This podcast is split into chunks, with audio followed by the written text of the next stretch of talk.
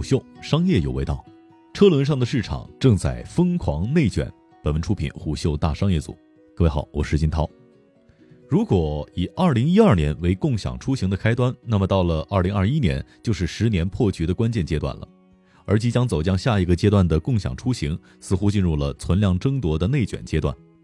这期商业洞听给您讲讲共享出行的十年破局之路该怎么走。共享出行行业竞争激烈而创新式微，产品细化而用户分散，商业模式趋于固化而鲜有新生物的出现。具体表现在：一方面，网约车与单车的月订单都稳定在数亿量级，但规模效应的实现并未从量变升级为质变。不论是两轮车还是四轮车，其商业模式都是在原始的基础上进行调整完善，形态已经固定了。另一方面，市场基本定型。一超多强的局势形成，滴滴以月订单上亿成为了网约车的超级主力。美团打车、高德打车以聚合平台为主，通过自有用户形成流量池。更细分的场景的平台，通过主打高端专车、接送机等服务场景，用 B to B 模式把控服务质量，也得到了稳定的用户。用户、市场、平台三方面都趋于稳定，这或许代表着共享出行进入了更为精细化的运营时代。这也意味着行业缺乏新的增长动能。二零二零年十二月，全国取得网约车平台经营许可的新增平台只有四家，发放出的网约车驾驶员证十七点二万本，相比于当月全国网约车监管信息交互平台收到的八点一亿的订单量，这个增量可谓是杯水车薪。而随着滴滴、哈罗、滴答等头部平台的上市计划相继曝光，二零二一年将成为共享出行至关重要的一年。要么继续在内卷中厮杀，要么冲破百分之三的市占率，找到更大的市场。按照一般的定义，共享出行分为两轮和四轮，两轮以共享单车为代表，四轮以网约车为主，顺风车为辅。到二零一九年，两轮车市场基本上被哈罗、滴滴和美团瓜分完毕。二零二零年，各个平台顺着共享单车打开的市场入口，又把变现能力更高的电单车推到了下沉市场。而电单车除了巨头加入的时候溅起一些了水花，二零二零年末再无声响。电单车作为共享单车的延伸和补充，能够补全用户出行需求的闭环。借助低线城市以及乡镇的单车运营经验，各平台的电单车快速营收转正，市场份额也基本在单车的市占率上延续。而数据表明，两轮车的增长已经见顶了。交通运输部披露，二零一九年最后一公里的主力共享单车日均使用人数约为四千五百七十万人次，而到了二零二零年，经过一年的发展，共享单车也只是刚刚突破了四千五百七十万单，增长可以说是惨不忍睹。而四轮车的情况亦是如此，四轮车以网约车和顺风车为主，前者高频低单价，形成了巨大的流量池；后者低频高单价，但有着无法忽视的高毛利，是平台变现的重要力量。作为平台的引擎业务，网约车的增长速度并不乐观。到二零一九年年底，全国网约车覆盖四百多个城市，日均使用量达到了两千万人次。而根据交通运输部近日晒出的成绩单，二零二零年我国网约车日均订单达到两千一百万，也就是说，二零一九年到二零二零年，我国网约车的日均单量多了仅仅一百万单，却增长了五个百分点。增长见顶，原本一家独大的市场也逐渐被一超多强的平台分布所替代。二零二零年下半年，连续数月单量突破一百万的八家网约车平台，除滴滴、雨花小猪、T 三出行、曹操出行、万顺出行、美团打车、首汽约车和想到出行这六家成为名单当中的固定代表。哈罗出行副总裁江涛称，内卷本质上要靠技术的进步来破解。因为技术进步会推动产品的创新，提高监管的效率。网约车想要进入下一个阶段，一是需要供给端大规模的扩张，理想情况是每个中国的车主都能够成为运力；二是需要时间。现在监管没有明确的合成鼓励措施，技术也没有让这个事儿变得更便捷。现阶段平台仍未发挥互联网的价值，真正发挥的是拼车，但拼车对供需匹配的要求极高，供需密度大，成本就越低。成本越低，用户就越多，这样才能形成正向循环。以上可以看得出来，共享出行的核心业务增长几乎停滞。要想持续发展，钱是不得不面对的问题。头部平台的上市计划也相继开启。二零二零年十月八号，滴答出行向香港交易所公开递交招股书。二零二零年七月，哈罗对外承认考虑科创板上市。二零二一年一月四号，晚点报道称，滴滴计划于二零二一年上市，目标估值约为六百亿到八百亿美元。在疫情反复的经济形势之下，上市势在必行，但又难以确定。滴答招股书中未披露发行股份以及估值的相关数据，招股书公布至今已经有三个月，未有下一步的动作。哈罗虽然早在二零一九年就谋划上市，但上市的前提是如果有机会，因此滴滴的上市估值以及二级市场的表现就变得意义重大了，将为后来者进入资本市场提供明确的参照。接下来我们说说网约车的下沉市场。从二零一二年到二零二零年，网约车生长了八年，在中国出行领域的渗透率仅为百分之三。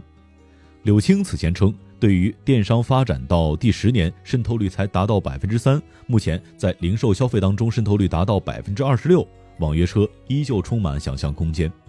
按照十年破局的想法，共享出行的未来将被压注在接下来的二零二一年。在二零二零年，共享出行一边接受着最大的挑战，一边又迎来新生的机遇。柳青此前称，二零二零年疫情来临，滴滴订单归零，到国庆节前才再次达到新的峰值。二零二零年十月，网约车监管信息交互平台共收到了订单六点三亿单，十一月这一数字变为了六点六亿单，单月增长不到百分之五。网约车订单量恢复，但增速趋于停滞，仅有的增长也与新平台的出现有关。根据交通运输部公布的十一月份网约车行业数据。订单超过一百万的八家平台当中，月新增注册合规车辆、合规驾驶员和合规接单率较上月订单都呈现了正向的增长，但超过十个百分点的只有花小猪。但是，看上更下沉或者说性价比更高的网约车市场的不是只有滴滴。二零二零年十一月，哈罗开始在广东中山市试运营哈罗打车，十二月下旬又增加了三个试点城市：河源、汕尾和惠州。选择广东中山这样的低线城市，江涛的回答是：一是因为哈罗顺丰在广东的用户基础比较好，其次是广东本身是一个出行需求和供给都非常充足的地方。江涛透露，哈罗自营网约车的模式不是纯粹意义上的自营网约车，也不属于聚合平台，与滴滴的模式比较接近。哈罗打车会打全品类战略，根据人群和定价为业务分类。目前在中山的佣金是百分之十五。在外界看来，网约车不论是用户端还是供给端都已经接近了饱和。江涛则认为，通过网约车的短暂试运营，可以看到中国有非常庞大的五环外群体，巨量的下沉人群对更高性价比的出行消费需求非常强烈。二零二零年，网约车行业一个显著的变化就是逐渐分化，针对不同群体提供不同调性服务的平台越来越多了。如果消费能力良好的用户会很挑剔，对供给端的要求自然会高。北京、上海等一线城市主流用户以高收入群体为主，网约车也以专职司机的服务为主。哈罗看重的是全国范围内的小城市，这些地方一方面准入门槛比较低，另一方面工作与生活节奏慢，用户对时间敏感度较低，司机对单位时间赚的钱的要求也不高，供需端的成本都比较低。现阶段主流打车群体月活跃在一亿左右，而中国注册过网约车证的司机仅仅有四千万人。供需差距非常明显，随着网约车技术的演变，供需关系更为匹配，集中在一二线城市的网约车平台将会更加高效。因此，对于头部平台来说，渗透下沉市场是必然选择。值得注意的是，哈罗做自营网约车，很大原因是能为顺风车用户提供新的消费场景。顺风车业务低频率、高单价，平台运营成本低，通常是网约车平台的现金牛业务。在疫情的影响之下，更多的私家车主加入了这种灵活的分享出行当中。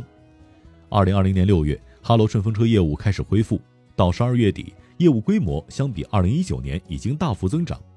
二零二零年一整年，哈罗的顺风车规模相比二零一九年实现了翻倍增长。不仅如此，胡修获悉，哈罗顺风车的用户相比二零一九年增长了百分之两百，车主则更是增长了超过百分之八十。但是顺风车面对的挑战仍然严峻。从顺风车领域目前的头部平台滴答招股书来看，平台注册的顺风车车主还不到两千万，认证通过的不足一千万。按照中国私家车的数量来看，顺风车仍未走出出击的阶段，车主和用户两端的渗透率都非常低。这意味着顺风车行业会经历漫长的发展期。而现阶段私家车供给分散，成为平台车主需要一定的时间周期，并且顺风车业务的复杂度也越来越高。很多问题如司乘预期不一致，车主认为平台的定价太低，乘客认为车主收费过高，过路费、过桥费都应该由车主承担，因为车主是顺路。这种长期存在的预期不一致，会让用户的服务体验下降，平台也不得不为过多的投诉而加大投入。除了行业本身的问题，顺风车的低频特性使其很快在现有市场规模下触达订单的天花板。以滴答为例。其顺风车业务在二零一七年、二零一八年和二零一九年的订单量分别为两千三百六十万、四千八百二十万和一点七九亿。二零一八年、二零一九年同比增长分别为百分之一百零四点二和百分之二百七十点五。但是这并非是用户规模效应下的自然增长。二零一七年到二零一九年，滴答的营业收入分别为零点四九亿元、一点一八亿元和五点八一亿元。同一时间，滴答的销售与营销开支也发生了同样的变化趋势。二零一七年零点九九亿元，二零一八年十点九四亿元，二零一九年的二点一九亿元，分别占同期总收益的百分之二百零三、百分之九百三十点七以及百分之三十七点七。也就是说，滴答二零一九年顺风车增长的一点三亿订单，是比前一年多了近十倍的营销投入而来。这个投入产出的性价比显而易见的低。顺风车本身的变现率可观，但高额的补贴与营销对订单增长的推动作用有限。如何突破用户限制，让顺风车贡献更多、更持续的营收，成为当务之急。对于平台来说，网约车顺风车的频率和客单价互补，端内营销和交叉销售会更好转化，二者的业务结合会更加紧密。但需要注意的是，监管对行业的理解与实际落地的细则，最终会成为行业走向的关键。共享出行能否在二零二一年冲出内卷？行业自身的创新与监管的利好都会是必要因素。好的，商业洞听是虎嗅推出一档音频节目，精选虎嗅耐听的文章，分享有洞见的商业故事。我是金涛，下期见。虎嗅，商业有味道。本节目由喜马拉雅、虎嗅网联合制作播出，欢迎下载虎嗅 APP，关注虎嗅公众号，查看音频文字版。